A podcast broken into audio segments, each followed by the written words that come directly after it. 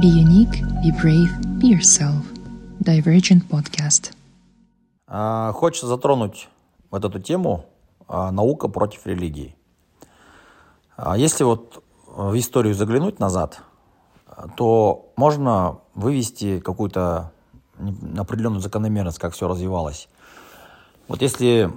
раньше как наука же не была, как сейчас наука. То есть понятие научного подхода, научных методов, определенных анализов. Не было таких вещей раньше. Это буквально лет 100-150, как наука реально уже взяла верх над нашей жизнью. То есть раньше наука, даже химия, пусть металлургия, строительство, проектирование чего-то, лет, 1000 или 1500 лет назад она была как увлечение какое-то, магия какая-то, что ли, я не знаю. И таких серьезных научных методов не было, кроме как если взять вообще древнюю науку, древнюю Грецию, 400-500 лет до Рождества Христова, то есть 2500 лет назад, греки древние были цивилизацией, Египет был цивилизацией, эти все вещи, пирамиды, все строилось, орошение, расчеты инженерные, как Нил повернуть в правильную сторону. Тогда это все было, наука тогда это читалась в Китае, в Древнем Китае, когда уже иероглифы появились, письменность появилась, это 4-5 тысяч лет назад, то наука, она начиналась с этих вещей. Какие-то законы, физики, химии минимальные были. Это было оно все по раздельности было, никто не обменивался информацией. И определенные цивилизации преобладали над другими цивилизациями. Тот же Древний Иран, например, Ахеменидский, это 4-й, 5-й век до нашей эры. Поэтому, когда Македонский в 4 веке до нашей эры пошел на Персию, на Ахеменидский Иран, тогда это было очень крутое государство, персы, а греки, то есть Македонский, он как грек был, это были такие, как дикари, такие упертые ребята с оружием в руках, которые согласны были воевать, покорять новые земли. А персы были уже цивилизацией такой, сильной, очень мощной цивилизацией, со своим искусством, культурой, наукой. Военная сила взяла верх и командный дух, скажем, греков. Если из истории сейчас потихонечку продвигаться вперед, то следующий такой большой виток развития происходит во времена Золотого века ислама, когда в 8 веке, 760-х годах примерно, основание происходит Багдада, как халифата, аббасидского халифата, столицы, то арабы начинают в Багдад стягивать всех ученых, кто более-менее разбирается в науках и заинтересован в науках, тянуть в Багдад. Багдад, естественно, становится таким научным центром, как сейчас такие города, взять тот же Нью-Йорк, Бостон, Токио, Берлин, Москва, большие города, они научные центры в том числе, культурно-научный центр. Багдад тоже самое был. То есть взять тех же ученых, как Ибн Сина, Аль-Фараби, это 10 век, Ибн Сина, это 11 век. Эти люди, Хорезми взять, много-много. Хорезми, алгоритм слова, произошло от слова аль-Хорезми. Аль-Хорезми, алгоритм.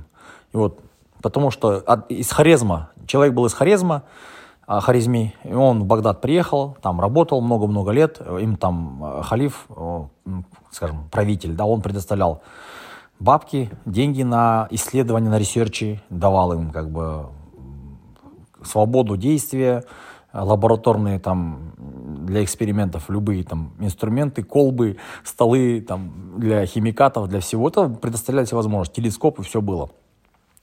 И ученые занимались реально наукой. То есть, если в историю заглянуть, ислам никогда не был против науки. Никогда не было войны между исламом и наукой. Наоборот, ислам всегда способствовал продвижению науки. И никто не говорил, то, что ты открываешь, законы химии и физики, они противоречат законам Всевышнего. Такого не практиковалось. Поэтому наука была свободна, и за 300 лет исламские ученые То в багдадском халифате, то в аббасидском халифате, кто учеными занимался наукой, это не обязательно арабы, это были в основном персы и тюрки. То есть вот Аль-Фараби откуда? С города Фараб. Фараб это что? Это Отрар. То есть считайте, что Аль-Фараби 870-950 год жизни у него, годы жизни. Он работал в Багдаде. Тот же имам Бухари, например. То есть там не только были науки естественные, были науки философские, и психология и прочее. Все было. И литература, и религиозные науки были. Вот, наука о душе. Там, да, сейчас это, конечно, такого нету. Но psychology – это психологос, да, это наука о душе.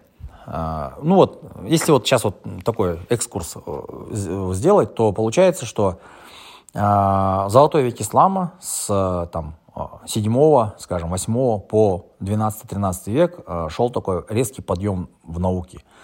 И тогда язык был арабский, общий такой язык был распространенный, язык науки. До сих пор арабский язык очень-очень заточен под науку.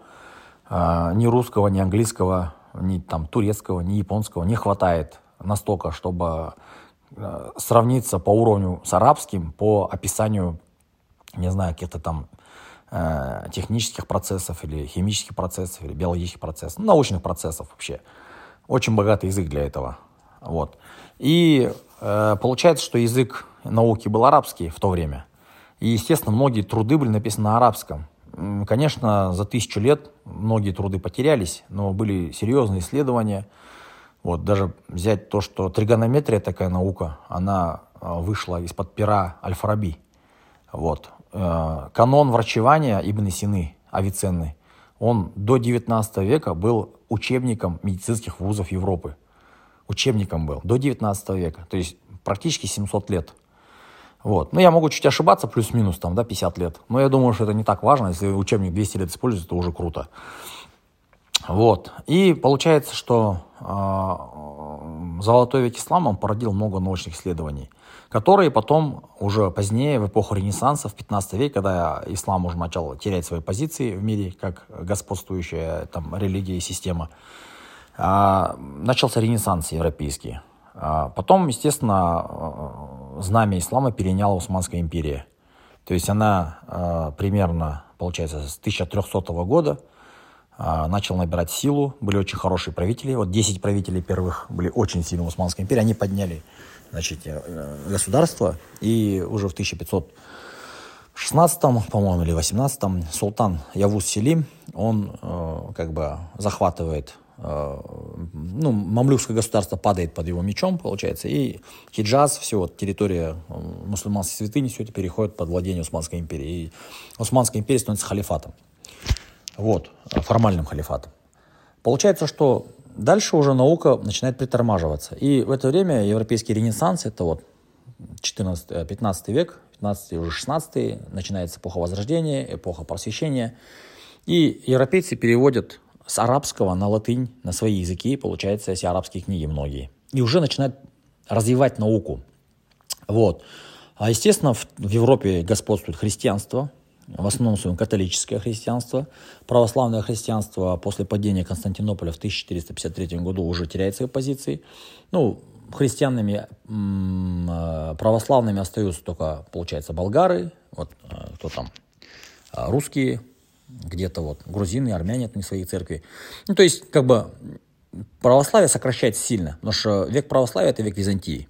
Вот, когда церковь поделилась на православную и католическую.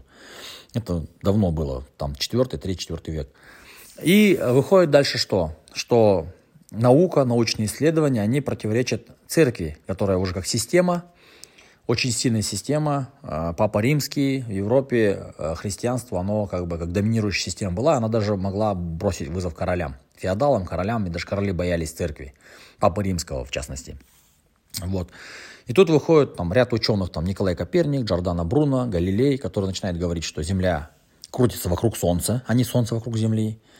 Там, не знаю, Земля не плоская, а круглая. Ну и вот, естественно, церковь говорит: ребята, стоять, вы что? Как бы. А у церкви будет такой институт, как инквизиция.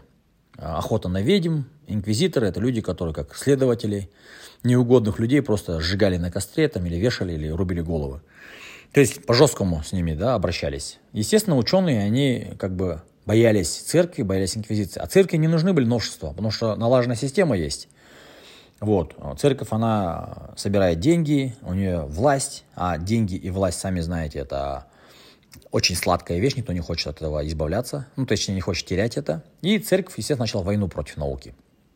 Вот, это вот примерно с 16 века уже жестко идет противостояние. Всех ученых, всех мочили, гасили. Конечно, уже там 17-18 век, такие как Ньютон начали выходить люди, Декарт, Лавуазье, там, придумывают там, микроскоп. И наука продвигается очень сильно.